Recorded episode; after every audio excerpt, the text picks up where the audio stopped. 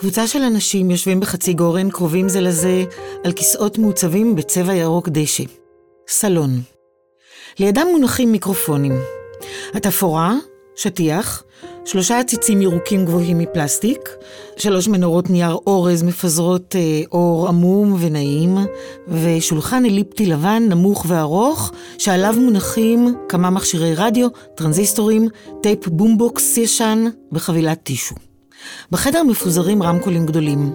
אנשים בקהל יושבים על כיסאות, על הרצפה, עומדים וגם זזים בחלל החדר, נכנסים, יוצאים, נכנסים, נשמעת מוזיקה. המקום, גלריה, אגף מרק ריץ' וגבריאלה ריץ', אולם מרקוס בי מיזנה, הידועה בשמה ריץ' תחתון, במוזיאון תל אביב לאומנות. האירוע, תערוכת משך ראשונה מסוגה, שישה שבועות של live art, מופעי פרפורמנס ומחול, הנקראת דמיינו מוזיאון, או הגוף הזוכר, באוצרות של רותי דירקטור. היושבות והיושבים, אנחנו, איריס לנה ויאלי נתיב, מקליטות live את סיפורי זיכרונות ודמיונות, גוף זוכר גוף בתוך גוף, במסגרת הפודקאסט חיות מחול. ואיתנו אורחים, בכל פעם קבוצה אחרת, שהזמנו לספר על אירוע מחול משמעותי, שנשאר חקוק בזיכרון הגוף שלהם, ולהפקידו בגוף המוזיאון.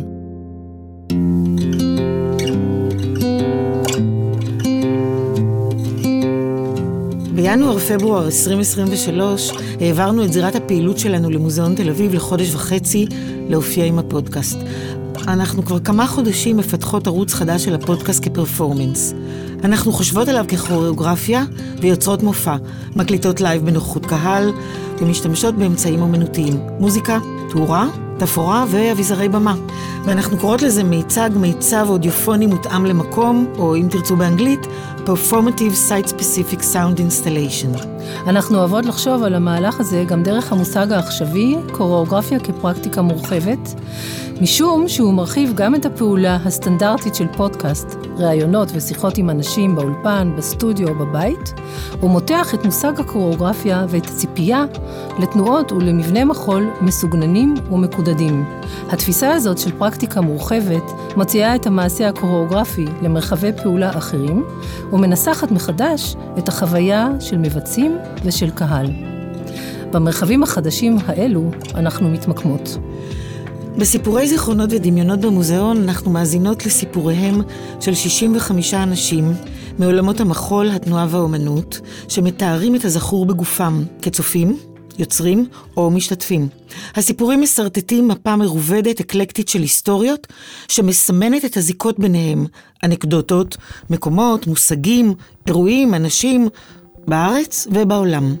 בפרק זה מוזכרים ימים וחופים אחרים משנת 1982, קוריאוגרפיה רינה שיינפלד, מוזיקה פיליפ גלס, איינשטיין על החוף, מופע באולם רקנטי במוזיאון תל אביב. תיאטרון מחול רינה שיינפלד, דלית הרמתי, טל הלוי, דיטי טור ונטע פולברמאכר, 1981. בית ספר לאומנויות הבמה, ג'וליארד. החלום להיות רקדנית. Hokey Pokey. אורנה גלס. תמר בורר. Royal Scottish Academy of Music and Drama, גלסגו. ביורק. עטוף, 2003, של ענבל פינטו ואבשלום פולק. מלני ברסון. ריקוד הטקטוקים בעטוף. ביאנלה ונציה 2005, תומאס שייביץ. Oh, this is so contemporary, טינו סגל. אומנות עכשווית אני מדברת אליכם, ספר מאת רותי דירקטור. This is technology, משנת 2002, טינו סגל. הזרה. המחזמר, אמריקאי בפריז, משנת 1951. בימוי, וינסנט מינלי, מוזיקה, ג'ורג' גרשווין, ריקוד, ג'ין קלי. פסטיבל אביניון 2009. אבנים, קבוצת תיאטרון, אורתו-דה. במה בחצר כנסייה. למנזוניה, של הבמאי האיטלקי פיפו דל בונו. סיוון גוטהולץ. סדנה 2006 בבלו הוריזונטה, ברזיל. סדנה בפיצ'נגה, ברזיל. אורן לאור. על החיים ועל המוות, משנת 2007, סיוון גוטהולץ וניב שיינפלד.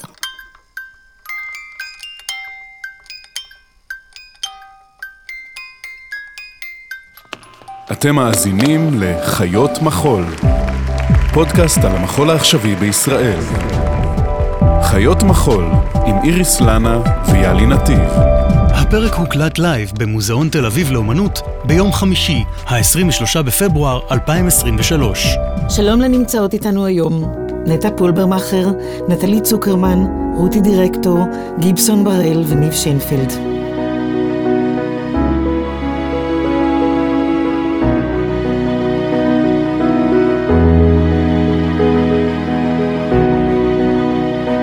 פרופסור נטע פולברמאכר, קוריאוגרפית ופרפורמרית, מנהלת אומנותית גוף מחול מקום, מופע פוגש עיר וחנייה ציבורית, פרופסור למחול באקדמיה למוזיקה ולמחול בירושלים. איינשטיין on the beach. אז uh, אני אקום כי ככה אני יותר בגוף. אז uh, קודם כל, זה מרגש אותי כמעט עד דמעות להיות פה ולספר את הסיפור על איינשטיין על החוף, כי פה, ממש פה, באולם רקנטי, הופעתי עם איינשטיין על החוף, כשרינה שיינפלד הקימה את הלהקה שלה, איתי ביחד בלהקה הפותחת היו ככה, דלית הרמתי, טלה לוי, שלא חיה פה יותר, היא חיה בארצות הברית, ודיטי טור ואני. אנחנו היינו הרביעייה הפותחת, והמופע הראשון שעליו עבדנו היה איינשטיין the beach. וזה היה ממש אחרי שהאופרה הזאת יצאה והופיעה, לפני שהיא הופיעה בארצות הברית, האופרה הזו הופיעה באירופה. ורינה שיינפלד הביאה את המוזיקה הזאת שממש שיגעה לנו את המוח, זה נחשב אז לסופר חדשני.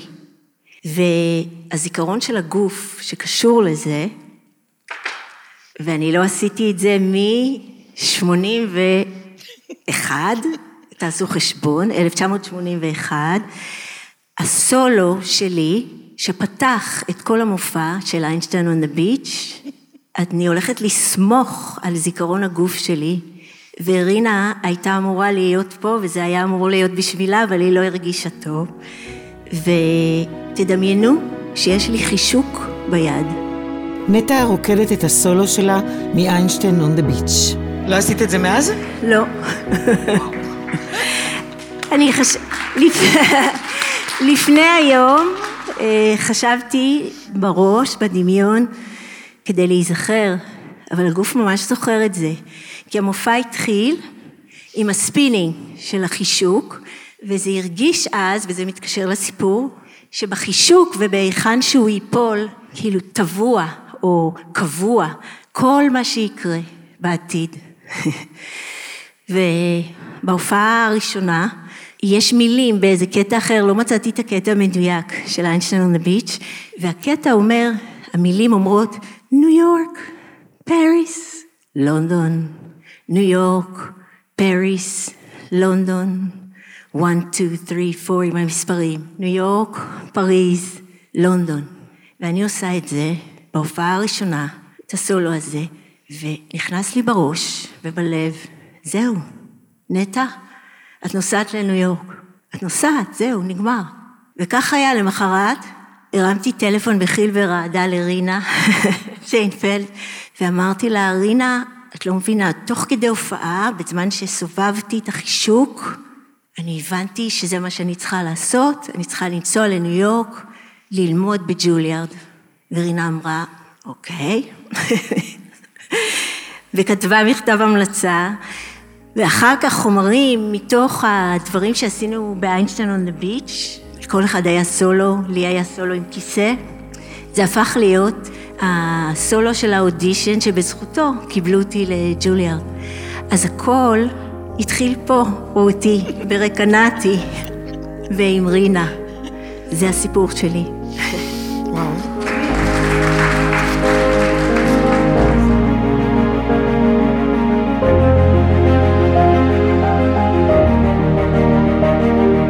נטלי צוקרמן, יוצרת עצמאית, דרמטורגית, מנהלת אומנותית ומרצה בתחומי התיאטרון, המחול והפרפורמנס. האמת שממש משמח אותי להיות אחרייך, כי אם את מדברת על אה, לעמוד ולחוות, אני אדבר על לשבת. כשאיריס ויאלי הזמינו אותי אה, להצטרף אליהן לפודקאסט, אז הדבר הראשון שעלה לי בראש היה זיכרון שלילי של אה, חוויית חרדה ממחול. וממש לא רציתי לספר את זה, כאילו אני כל כך אוהבת מחול, אז למה זה הדבר הראשון שעולה? ונתתי ככה לערפל לאט לאט להתפזר, ובחרתי לספר לכם מין שלושה זיכרונות שהשתלבו אחד בשני, שבעצם מייצרים את אה, חוויית הפיוס שלי עם המחול. אבל בשביל להסביר למה התפייסתי עם המחול, אני צריכה לספר את שורש המריבה. אז אנחנו נתחיל רגע בהתחלה. אני אשתף אתכם שהחלום שלי, מה שאני זוכרת את עצמי, זה להיות רקדנית ולהיות על הבמה. ממש גיל שלוש, דודה שלי מספרת לכל מי שרוצה לשמוע, שכל המשפחה הייתה באה, ונטלי הייתה מכריחה את כולם לרקוד את האוקי פוקי. כאילו זה היה הפק"ל אצלנו בבית. וגם למדתי מחול ארבע פעמים בשבוע, רציתי להיות בלרינה, בהתחלה במושב, גדלתי ביישובי גדרות, במושב הסרט, ולאחר מכן בסטודיו של אורנה גלס בגדרה, המורה עד היום זכורה עליי ואהובה. והשיר הזה, ריספקט, מגיע מקומבינציה, שזה בעצם הזיכרון היחידי שאני זוכרת מאז, קומבינציה שצריך כזה יד אחת, יד ימין מונפת הצידה, יד שמאל גם, ועושים תנועות של ציפורים. ככה, ואני לא זוכרת את הרגליים בכלל, נראה לי תכף אולי אה, יהיה לזה הסבר. בגיל 12 אני עוברת תאונה, מחנה קיץ ביער עוספיא בשנת 1990, נופל עליי מבנה מסנדות, סנדות זה בולי עץ, ונשברה לי חוליה בגב, אה, אל אחת, מה שזה אומר זה בעצם מהמותניים ומטה. והפגיעה, בהתחלה הייתי משותקת ולקח זמן עד שלמדתי ללכת והלכתי עם קביים גם הרבה מאוד שנים, אבל בעצם אה, הפגיעה עצמה היא עד היום, זה אומר שכל פעולה שהרגליים שלי נדרשות לעשות, יש איזה גיהוק, שיהוק, גמגום, עד שהגוף מבין מה הוא רוצה. זאת אומרת שאם עכשיו אני צריכה לקום, ייקח לי רגע להתארגן על עצמי. וזה אומר, בטח לילדה בת 12 שהחלום שלה להיות בלרינה, זה שזהו, נגמר, אי אפשר לרקוד יותר. בבית החולים הייתי מאושפזת בתל השומר, חדר לידי שוכבת תמר בורר. תמר בורר היא כירוגרפית ורקדנית, ואז היא הייתה רקדנית מאוד ידועה, והיא ממש נפצעה אז בתאונת דרכים ונשארה משותקת. אני לא רציתי לדעת על מחול ולשמוע על מחול, זה היה מאוד מאוד קשה בשבילי, ומצד שני, היא לא יודעת את זה, אבל הייתי מתגנבת לחדר שלה ומציצה עליה. ממש הערצתי אותה. כמה שנים אחרי שהשתחררתי מבית החולים, פגשתי את אחת המורות שלי למחול, שלא נזכיר את שמה, והיא מספרת לי שהייתה במופע של תמר בורר. אז אני אומרת לה, איך זה היה? כאילו, בשיא ההתרגשות, והיא עושה מין אה, מבט כזה, ואני מבט עצוב או, או לא מרוצה, ואני זוכרת את הכבד שיש לי בלב, והיא אומרת לי, זה לא מחול. בכיסא גלגלים אי אפשר לרקוד, זה לא מחול. והאמנתי לה, זה חלחל אליי. ובאמת האמנתי מאותו רגע שאני לא יכולה לרקוד. עכשיו, אני לא יכולה להסביר לכם מה זה הרצון לזוז ולרקוד ושהגוף לא יכול. אה, זו חוויית בדידות מאוד מאוד קשה. ובכל זאת, חיידק הבמה לא עזב אותי, והחלטתי שאני הולכת ואני אהיה בתיאטרון, אבל גם בתיאטרון יש טייפקאסט, ואומרים לך את זה, את לא יכולה, אופליה לא יכולה לצלוע. ומצאתי את עצמי מאחורי הקלעים, בעיקר כבימאית, וזה מה שרציתי ללמוד, ולאורך כל המסגרות האלה, כל פעם שהיה שיעור תנועה, אמרתי, לא, אני לא יכולה. ומיד כולם אמרו, בטח, ברור, ברור שאת לא יכולה. בשנת 2000 אני נוסעת לסקוטלנד, ללמוד ברויאל סקוטיש אקדמי of Music and Drama בגלסגו, ה-RCS זה נקרא היום, פרפורמנס. בשיעור הראשון, המשחק הראשון זה לשחק תופסת. אז אני כמובן מיד הולכת למרצה שלי ואומרת לו שאני לא יכולה, ועברתי תאונה, ויש כזה את המבט של כן, ברור, בטח, בטח תשבי בצד אם את לא יכולה, אבל לא. הוא אומר לי, את חייבת להשתתף. אמרתי לו, אבל איך אני יכולה להשתתף? אז הוא אמר לי, תראי, המשחק לא מגדיר אותנו, אנחנו מגדירים את חוקי המשחק. חוקי המשחק, אנחנו נחליט מה הם. מגיל 12 עד גיל 22 לא השתתפתי בשום דבר תנועתי, רק ישבתי על כיסא. פתאום, מרגע זה ואילך לא הייתה ברירה. אני משתתפת בהכל ואני משתתפת בכל שיעור, כשהרגע שזכור לי זה שאנחנו צריכים להכין ריקוד, מחול, ואני בחרדה תהומית מחליטה להשתמש בשיר של ביורק, It's all so quiet, ואני הולכת לעשות ריקוד על כיסא. ואחת התוצאות של התאונה שלי זה שאני ספסתי, את הרגליים שלי רועדות, ואני הולכת לעשות ריקוד שיראו את הרעידות. בסוף הריקוד היה שקט, ואז אני מסתכלת על המרצה שלי, והוא אומר לי, It was really good. אני כמובן שמעתי רק את הסימן שאלה, אבל אמרתי, אוקיי, אולי בכל זאת יש עתיד ל... לא יודעת, תנועות אה, של אישה אה, רועדת, ספסטית, אה, על במת המחול.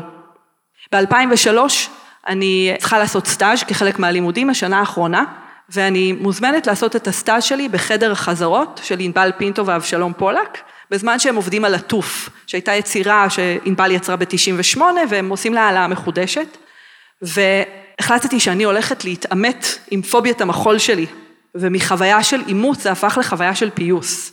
הרקדנים והרקדניות אימצו אותי לחיקם, עם חלקם עד היום אני בקשר עשרים ומשהו שנה אחר כך, אני ממש יכולה להגיד גם, אני חושבת שזה ההתחלה שלי בעולם המחול. מי שממש אימצה אותי הייתה מלאני ברסון, שהייתה מנהלת החזרות אז, ולימדה אותי כל מה שאני יודעת על מחול באמת. איך לעבוד עם רקדנים, איך לזוז, איך אה, לכוון, מה זה תנועה, איזה דימויים עולים ממנה. וזה גרם לי ממש אחר כך להמשיך ולעבוד ולהתחיל לעשות כירואוגרפיה בזכותה. אבל אה, עטוף הוא לא סתם כל כך יקר לליבי, מעבר לזה שזה מופע יפהפה ומהמם. יש קטע מאוד מאוד מפורסם בעטוף של שתי רקדניות שיושבות על כיסאות. אני קורא לזה ריקוד הטקטוקים, כי הן עושות הרבה... והן מזיזות את הידיים ואת הרגליים, וזאת פעם ראשונה שראיתי רקדניות מקצועיות רוקדות על כיסאות. וואו, אפשר באמת לרקוד גם על כיסא. וההבנה הזאת שאפשר לרקוד בהרבה מאוד מאוד, בהרבה צורות, זה משהו שהיום אני מתעסקת איתו הרבה ומפתחת, אבל בשבילי הרגע הזה הוא, וואו, מרגש מאוד. תודה, נטלי.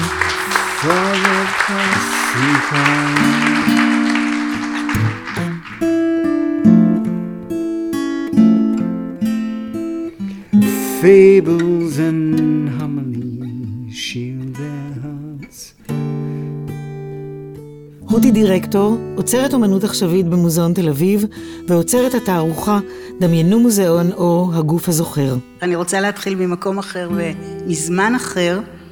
2005, הביאנלה בוונציה, הביתן הגרמני.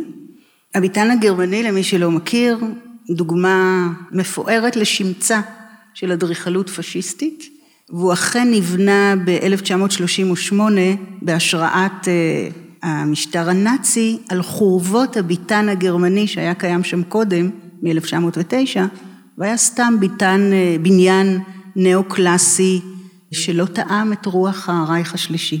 אז אני נכנסת לתוך הביתן הגרמני שלעולם נושא בתוכו את רוחות העבר, הוא אדריכלות זוכרת מושלמת, ובחלל המרכזי אה, יש פסלים של תומאס אה, שייבץ, אומן גרמני, פסלים אה, מופשטים, צבעוניים, גיאומטריים, ואני נכנסת לחדר משמאל, ושם על הקירות יש ציורים של תומאס שייבץ, שהם גם מופשטים, צבעוניים, בשפה גיאומטרית, ובפינות החדר עומדים סדרנים.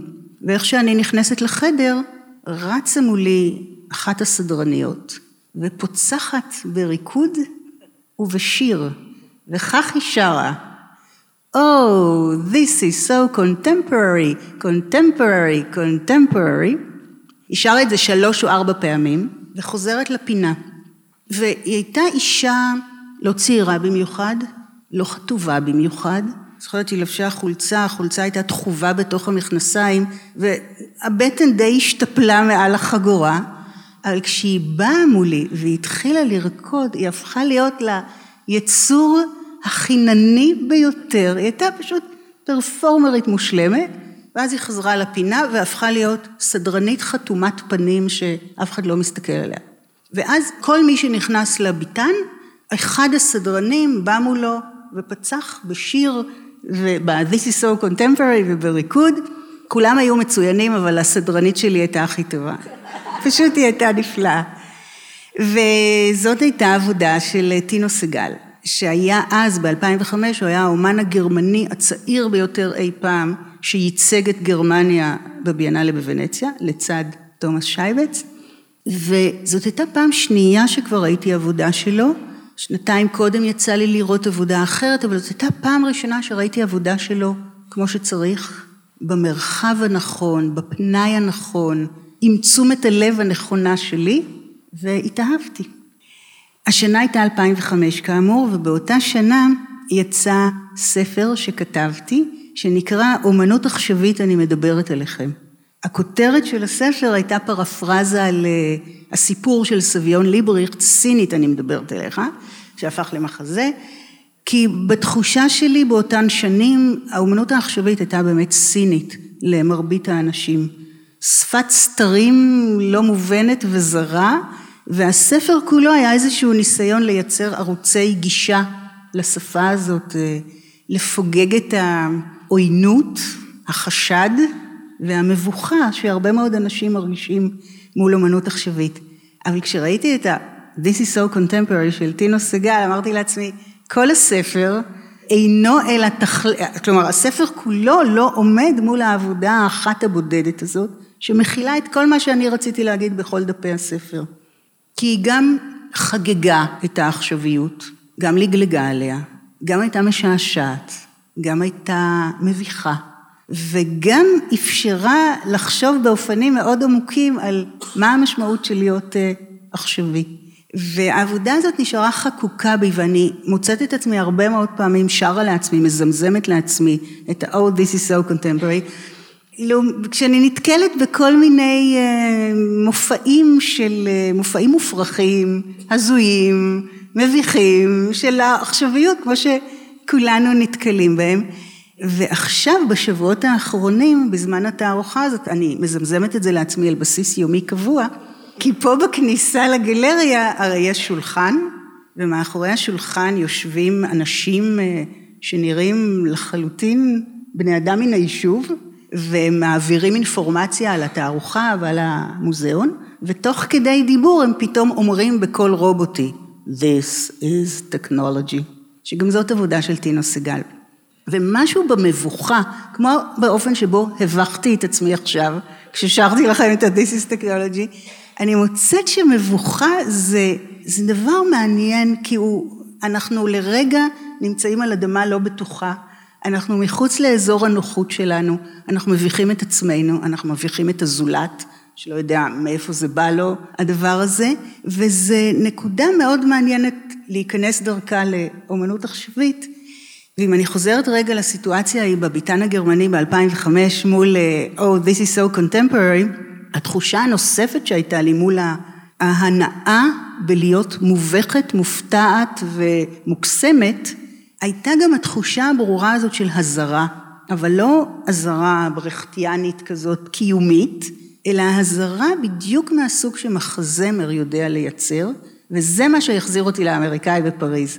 כי הזרה במובן של, אוקיי, אני בתוך חלל תצוגה של אומנות, מה פתאום הסדרנית הזאת באה ורוקדת ושרה, ומיד חוזרת למקומה. כמו במחזמר, במחזמר מוצלח, והאמריקאי בפריז הוא מחזמר הכי מוצלח שיכול להיות. כי הוא גם הדבר עצמו, הוא גם מוצר בידור נפלא עם המוזיקה של האחים גרשווין, עם הריקוד של ג'ין קלי, עם הבימוי של וינסנט מינלי, הוא גם מוצר בידורי, אבל הוא גם פורס המון דברים לחשוב עליהם, כמו למשל פריז וניו יורק, הפער בין פריז וניו יורק, ציור מול קולנוע, למשל, אהבה, מה עושים בשביל אהבה, ואני רק רגע אזכיר לכם את האמריקאי בפריז, הרי ג'ין קלי מגלם שם, הוא האמריקאי בפריז, הוא הגיע לפריז כשהוא היה חייל בצבא האמריקאי ששחרר את פריז מהכיבוש הנאצי, והוא נשאר בפריז, והוא צייר, כי מה עושים בפריז? מציירים. זה, הסרט עובד גם על כל הקלישאות, אבל הוא גם פורם אותם. ובסרט רואים את הציורים של ג'ין קלי, את הציורים שהוא מצייר. והוא מצייר ציורים קיצ'ים של רחובות מונמרטרה, ומוכר אותם לתיירים. ואלה הציורים שרואים בסרט, ועליהם מדברים, הם חלק מהעלילה, הם הפרופס של הסרט. על מה שלא מדברים, זה זה שג'ין קלי הוא רקדן מדהים. זאת אומרת, זה נשאר מוסווה, כי אלה אמצעי ההבעה של הסרט. אבל כל הדברים האלה שנפגשים ביחד במחזמר, שיש עלילה, הוא מתאהב בה, יש בעיות, צריך לפתור אותן, אבל תוך כדי זה פתאום הם פוצחים בריקוד ובשיר, הרי המימד האשלייתי מתפוגג, נוצרת האזהרה הזאת, שבמקרה של מחזמר היא גם מאוד מהנה, ונשבר הקיר הרביעי ואנחנו אומרים, אה, זה לא הדבר, אנחנו עומדים מול יצירת אומנות. זאת אומרת, זאת יצירה שהיא בעצם מאוד ארס פואטית, היא מאוד עסוקה בדיבור על, אה, על אומנות. אז זהו, אני רק אה, אשלים ואגיד שמבחינתי ה-This is so contemporary, העבודה היא של טינו סיגל, שראיתי ב-2005, מכילה בתוכה סבך מאוד גדול של דברים מהנים, מבדרים, משעשעים ומעוררי מחשבה, שהם בעיניי הטעם לאומנות עכשווית לסוגיה. My mother, she was.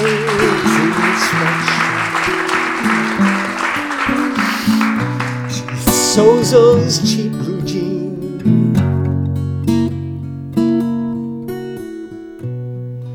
Father, he's a gambling man. גיבסון, במאי, שחקן, מורה, משורר ומנהל אומנותי של קבוצת התיאטרון סמרטוט. אני לא יודע לספר סיפורים כל כך. אני ממש מתנצל מראש על כך. אני גם לא אוהב לספר סיפורים. אז אני רוצה ללכת רגע עם התודעה, אם אפשר, ברשותכם, ברשותכן. וגם הבחירה במופע שהגוף זוכר, וגם הוא שוכח, דרך אגב, הוא לא רק זוכר, הוא גם הרבה שוכח, הגוף. והתנועה הזאת בין הזיכרון של הגוף אל השכחה, זה מתח שבכלל אה, מרתק אותי, ונראה לי שאני מנסה לשהות בתוכו כמה שאני יכול, כי לפעמים אפשר להשתגע כשאתה בתוכו. בשנת 2009, בפסטיבל אביניון, אה, הוזמנו להציג את אבנים בפסטיבל אביניון, אה, מופע של קבוצת התיאטרון אור תודה, ובמופע אנחנו מורחים את כל הגוף בבוץ של ים המלח, וההמלצה להיות עם בוץ גוף של ים המלח זה עד 20 דקות. ובאביניון יש, שאתה בעוף, דרך אגב, אז יש קטע כזה, אתה מופיע כל יום, 28 ימים, ועם חילופי תפאורה, כאשר ארבע הפקות על אותה במה, ואז כשאתה מסיים את המופע, אתה יוצא לתהלוכת שיווק בחוץ של עוד איזה שעה וחצי כזאת. ככה כל יום, חוויה מאוד, אה, בתור אדם שלא עשה צבא בבחירה, אז אה, זה ככה פתאום אלה שהיו לידי שעשו צבא אמרו זה מזכיר טירונות, אבל אני חושב שאלה חוויות ש... חוויות נצח שלפעמים גם באמת אי אפשר לפרוט אותן במילים. אמרתי 20 דקות כי הבוץ של ים המלח גם משפיע איכשהו על התודעה, כי הוא חסימה אנרגטית של הגוף, לפעמים יכול לייצר קצרים כאלה, ומהלך פנימי רגשי וגם אה, נפשי מאוד מעניין שהבוץ הזה עושה. ועדי שמרוני, שהיא מעצבת תאורה, שהייתה איתנו בטור הזה, התחברה עם הטכנאים שם. בדרך כלל כזה, כזה קורה, ואז אה, היינו בארוחת ערב ושתינו הרבה יין, אה, והם אמרו, אתם רוצים לבוא לראות באין מופע? אמרנו כן כזה, כי בכל זאת אנחנו במצב רוח חול כזה, מי שעושה טורים מכיר את מצב רוח חול, אז הם פילחו אותנו לראות מופע, והיינו בפיקוד של המפעילים, של המפעילי התאורה והסאונד במופע. וזה היה כזה מרחוק, והווניו היה חצר של כנסייה, ענק, שבדרך כלל באביניון מקימים במות בחצרות של כנסייה, ואז יש טריבונה ענקית כזאת, ובמה ענקית, והכל ענק. אלוהים נוכח שם. ושם היוצר זה פיפו דל בונו, יוצר איטלקי. המופע מתחיל, הוא יושב בתוך הקהל, על הבמה כמו רוחות רפאים קמים דמויות, מרומים, מרומות, ויש שם, מתקיימת שם איזושהי תנועה שהחוויה שלה היא שבורה. ואני זוכר שמאוד קר, מאוד מאוד מאוד קר, יש כאב עמוק שבוקע מתוך הבמה, ואני מביט בבמה, אני מביט במה שקורה שם, ואני רואה פתאום את הבמאי נכנס ומתערב, ואני שואל את עצמי, למה, למה, אני לא מבין מילה זה באיטלקית, ואני שואל, למה, למה זה פוגש אותי? למה זה פוגש? ואני לא מצליח להבין למה זה פוגש אותי, אבל אני מרגיש שאני נסחף אחרי משהו שאני מזהה כאיזשהו כאב שלי, שמחבר לרגע בילדות, ואני מנסה להדחיק את החוויה של הכאב ולנסות להיות עם מה שקורה על הבמה, ואז אני יוצא משם ואני מבין שהפרפורמרים והפרפורמריות הם ברובם non-actors, ולא רקדנים ולא שחקנים, ושזו איכות שהיא, ואמרתי, ואז אני שואל עליהם קצת על הקבוצה הזאת, ומתברר שהפרפורמרים והפרפורמריות הם מתמודדי נפש, או יש שם אה, חירש אילם, או אדם שאין לו בית. הוא הקים משפחה, היוצר האיטלקי, שבעצם הוא קורא לזה גם משפחה, של משפחה שבורה. ואז אני מסתובב באביניון, ואני בוחר לצאת אל מחוץ לחומה. באביניון מוקפת חומה, כי האפיפיור פעם עבר לגור שם קצת לאיזו תקופה, כמה שנים. ואני מסתובב בכוונה מחוץ לחומה ואני הולך, ואני מצליח לזהות את המפגש הזה, שהבמה, או מה שקרה לבמה, השבר הזה, בעצם פגש איזשהו שבר פנימי שלי כילד, אה, ועורר את המוות של אבא שלי, ואת המשפחה השבורה שאני מגיע ממנה, אבל זה, זו חוויה טובה, כי זה מחזק, חיזק לי, או בדיעבד, היום אני יכול להגיד על זה. שזה מה שיפה בעיניי. האנשים השבורים הם הדבר שלשמו אנחנו גם יכולים לקום ולהגיד, רגע, בואו ננסה להשפיע על העולם הזה. אז אני מקווה שהצלחתי לספר סיפור, ותודה.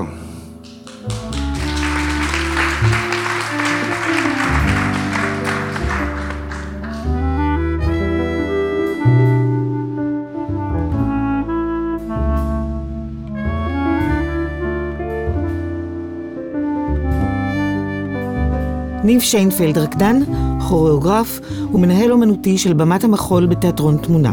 אני רוצה לספר לכם סיפור על שלושה אירועים משמעותיים בחיי. אה, השנה היא 2006, אני 15 שנה רקדן, אתלטי, קופצני, אה, פליק פלקים, סלטות, ותשע שנים יוצר ומורה. אני מקבל הזמנה לסיור הופעות וסדנאות בברזיל, מרגש מאוד, פעם ראשונה ערב מלא של יצירות שלי, שלושה שבועות, אני נוסע עם סיוון גוטהולץ, רקדנית, שרקדה איתי דואט באותו זמן. ברזיל, מתחילים בסן פאולו, ברזיליה, מדהים. אירוע ראשון, בלה אוריזונטה, או כמו שהברזילאים אומרים, בלה אוריזונץ', וסדנה של שלושה ימים, זאת סצנה מחול מאוד גדולה בבלה אוריזונט, ושלושים רקדנים מקצועיים, שלושה ימים של סדנה. בסוף, יש להם מנהג בברזיל, בסוף הסדנאות חותמים על תעודת השתתפות בסדנה. איך שאני מתחיל לחתום על התעודות, נהיה לי מין כאב ראש עמום כזה, והיצרות של הראייה, פתאום אני רואה כמו בתוך צינור. המרכז בפוקוס וכל המסביב מין blur, out of focus כזה, מין קליידוסקופ הזוי כזה. אחרי עשרים דקות זה עובר, הכל בסדר, אני לא מתרגש. למחרת, יום ההולדת 34, אני בן 34, זה יום חופש היחידי בסיור, לוקחים אותי לשוק, לוקחים אותנו, ואנחנו עושים לי מסיבה כזה באיזה בית של אחד הרקדנים, כל הרקדנים מהסדנה באים, אה, קצת אה, מרגש, בעיקר מביך. זהו, למחרת, אירוע שני. טסים לאיפצ'ינגה, עיר קטנה במונחים אה, ברזילאים, ממש קנטונת, 250 אלף איש. סדנה של שמונה שעות, אחרי הסדנה, שוב, אני בא לחתום על התעודות, זמזום באוזן, ולפניי הדף התעודות, קו שכתוב סיגנצ'ר, בטח זה היה בפורטוגזית, אני לא ממש זוכר. אה, אני בא לך לכתוב, והעט הולכת למקום אחר. אני מצליח לכוון את היד, יוצאים לי מין חתימות עקומות כאלה, אני רואה, אבל זה לא ישר על הקו, זה עוף מהקו, מתחת, מה, כל מיני... אני מסיים לחתום על כמה שהיה שם, מבקש ללכת למרפאה שהייתה ליד, אני אומר, אני מרגיש מוזר, יש שם איזו אחות צעירה כזאת, לא מדברת מילה באנגלית. כן ולא עם הראש, אפילו לא yes ו-no. אה, לוקחת לי אה, חום, לחץ דם, אה, זה הכל בסדר, מסמנת לי מיטה, אתה יכול לשכב לנוח, אני אומר, יש לי מטוס עכשיו באל הוריזונט, אני אנוח אחרי, אוקיי, הולכים, בקיצור, טיסה, אירוע שלישי. באל ההוריזונט, שהיום האחרון, הופעה אחרונה בסיור, חצי שעה לפני ההופעה, תיאטרון מדליק, חדר הלבשה יפה, מגשים כאלה, סידרו נורא יפים עם סנדוויצ'ונים קטנים וחמודים כאלה. אני בא לקחת את הסנדוויץ', זמזום באוזן, ואני קורס לרצפה, מתחיל להקיא. מפנים אותי לבית חולים ציבורי בברזיל, שם אתה יכול למות פעמיים לפני שמישהו מסתכל עליך. תוך שעה הקהילה היהודית מעבירה אותי לבית חולים פרטי. סיוון, הרקדנית שאיתי, מסמסת לאורן, לאור, בן זוגי, איך זה היה? קודם כל, אל תדאג.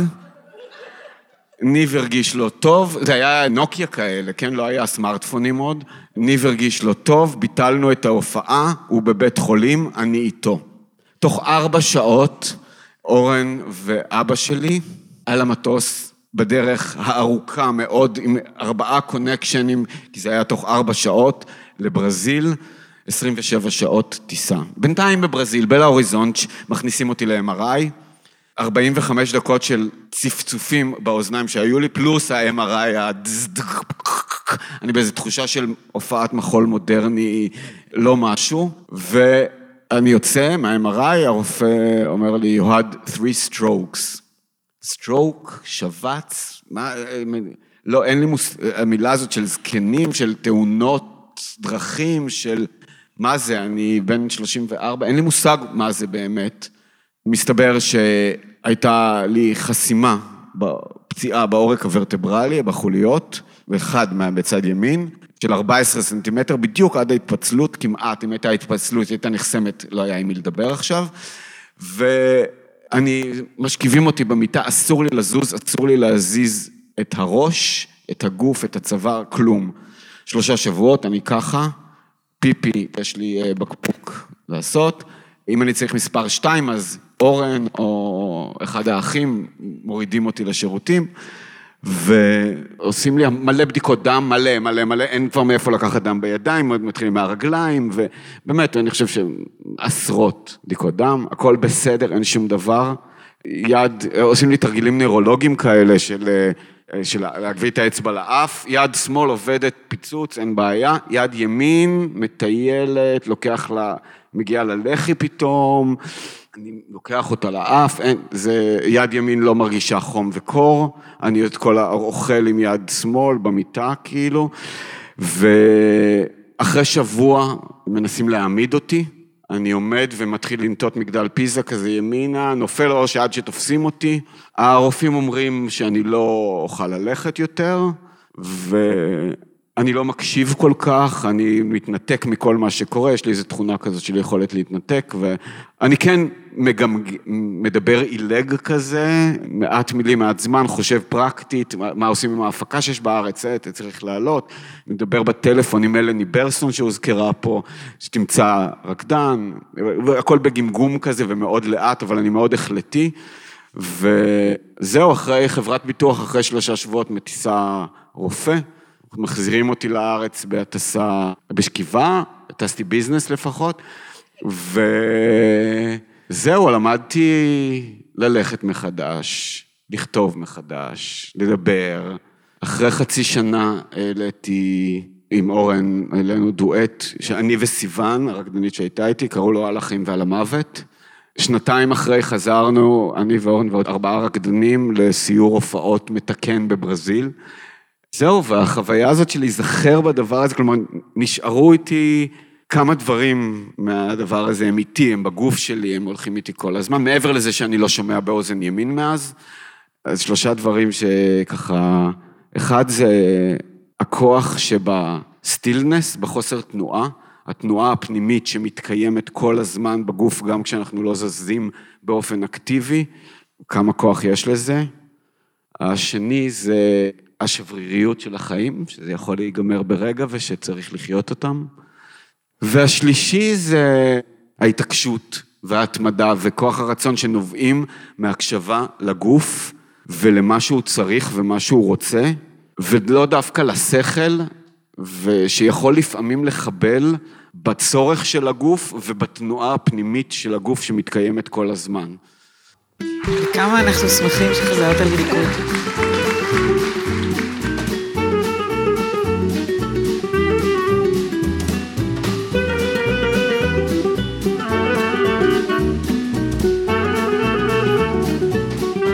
תודה לכם שהייתם איתנו, שיתפתם אותנו בסיפורים שלכם והפקדתם אותם בפודקאסט. תודה לרותי דירקטור, עוצרת אומנות עכשווית במוזיאון תל אביב. תודות לאודי גליניק, סאונדמן וצלם, שליווה אותנו במהלך ההקלטות. ללאו ליברמן ותמר אבן חן, תוכן רשתות חברתיות. לנדב ברנע על ייעוץ תאורה ותפאורה. לעידית סוסליק על עזרה בהפקה וצילומי סטילס ווידאו. תודה לזוהר זלץ מאולפני אשל. ולקהל שהיה עמנו והאזין לסיפורים. זהו פרק נוסף בסדרת סיפורי זיכרונות ודמיונות, גוף זוכר גוף בתוך גוף. ההקלטות נערכו במהלך ינואר ופברואר 2023 במוזיאון תל אביב לאומנות. בפרק הבא משתתפים ומשתתפות דנה יהלומי, ניר וידן, תמיר אטינג, הילה כהן שניידרמן, אורי שפיר ואיריס לנה. איריס לנה היא חוקרת מחול, מרצה באקדמיה למחול ובסמינר הקיבוצים, ניהלה את פרויקט הקמת ארכיון להקת בת שבע, ואת תחום המחול בפרויקט שימור דיגיטלי של אוספי מחול בספרייה הלאומית. יאלי נתיב היא מורה וחוקרת מחול בהקשרים סוציולוגיים ואנתרופולוגיים. היא מרצה בכירה במכללה האקדמית לחברה ואומנויות, ASA, כותבת על חינוך לאומנויות, סוציולוגיה של הגוף, התנועה והמופע, ועל מחול והחברה הישראלית. מחקרה העכשווי עוסק ברקדנים מקצועיים מזדקנים. יאלי היא יושבת ראש עמותת הכוריאוגרפים. אנחנו מזמינות אתכן ואתכם לבקר באתר הפודקאסט חיות מחול, שם תמצאו תצלומים, קטעי וידאו וכישורים לדברים שדיברנו עליהם בפרק זה, ולהקשיב לפרקים הקודמים של הפודקאסט. הפקת הפודקאסט נערכה בשותפות עם המחלקה לדיפלומטיה תרבותית במשרד החוץ. הפודקאסט הוא חלק מפלטפורמת השיח טייץ, מחול ומחשבה. הפקה איריס לנה ויאלי נתיב. תודות לעידו פדר, לעמותת הקוריאוגרפים ולמשרד התרבות והספורט.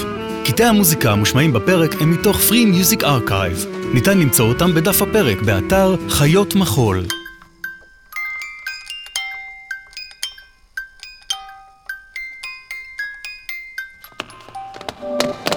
האזנתם לחיות מחול עם איריס לנה ויאלי נתיב.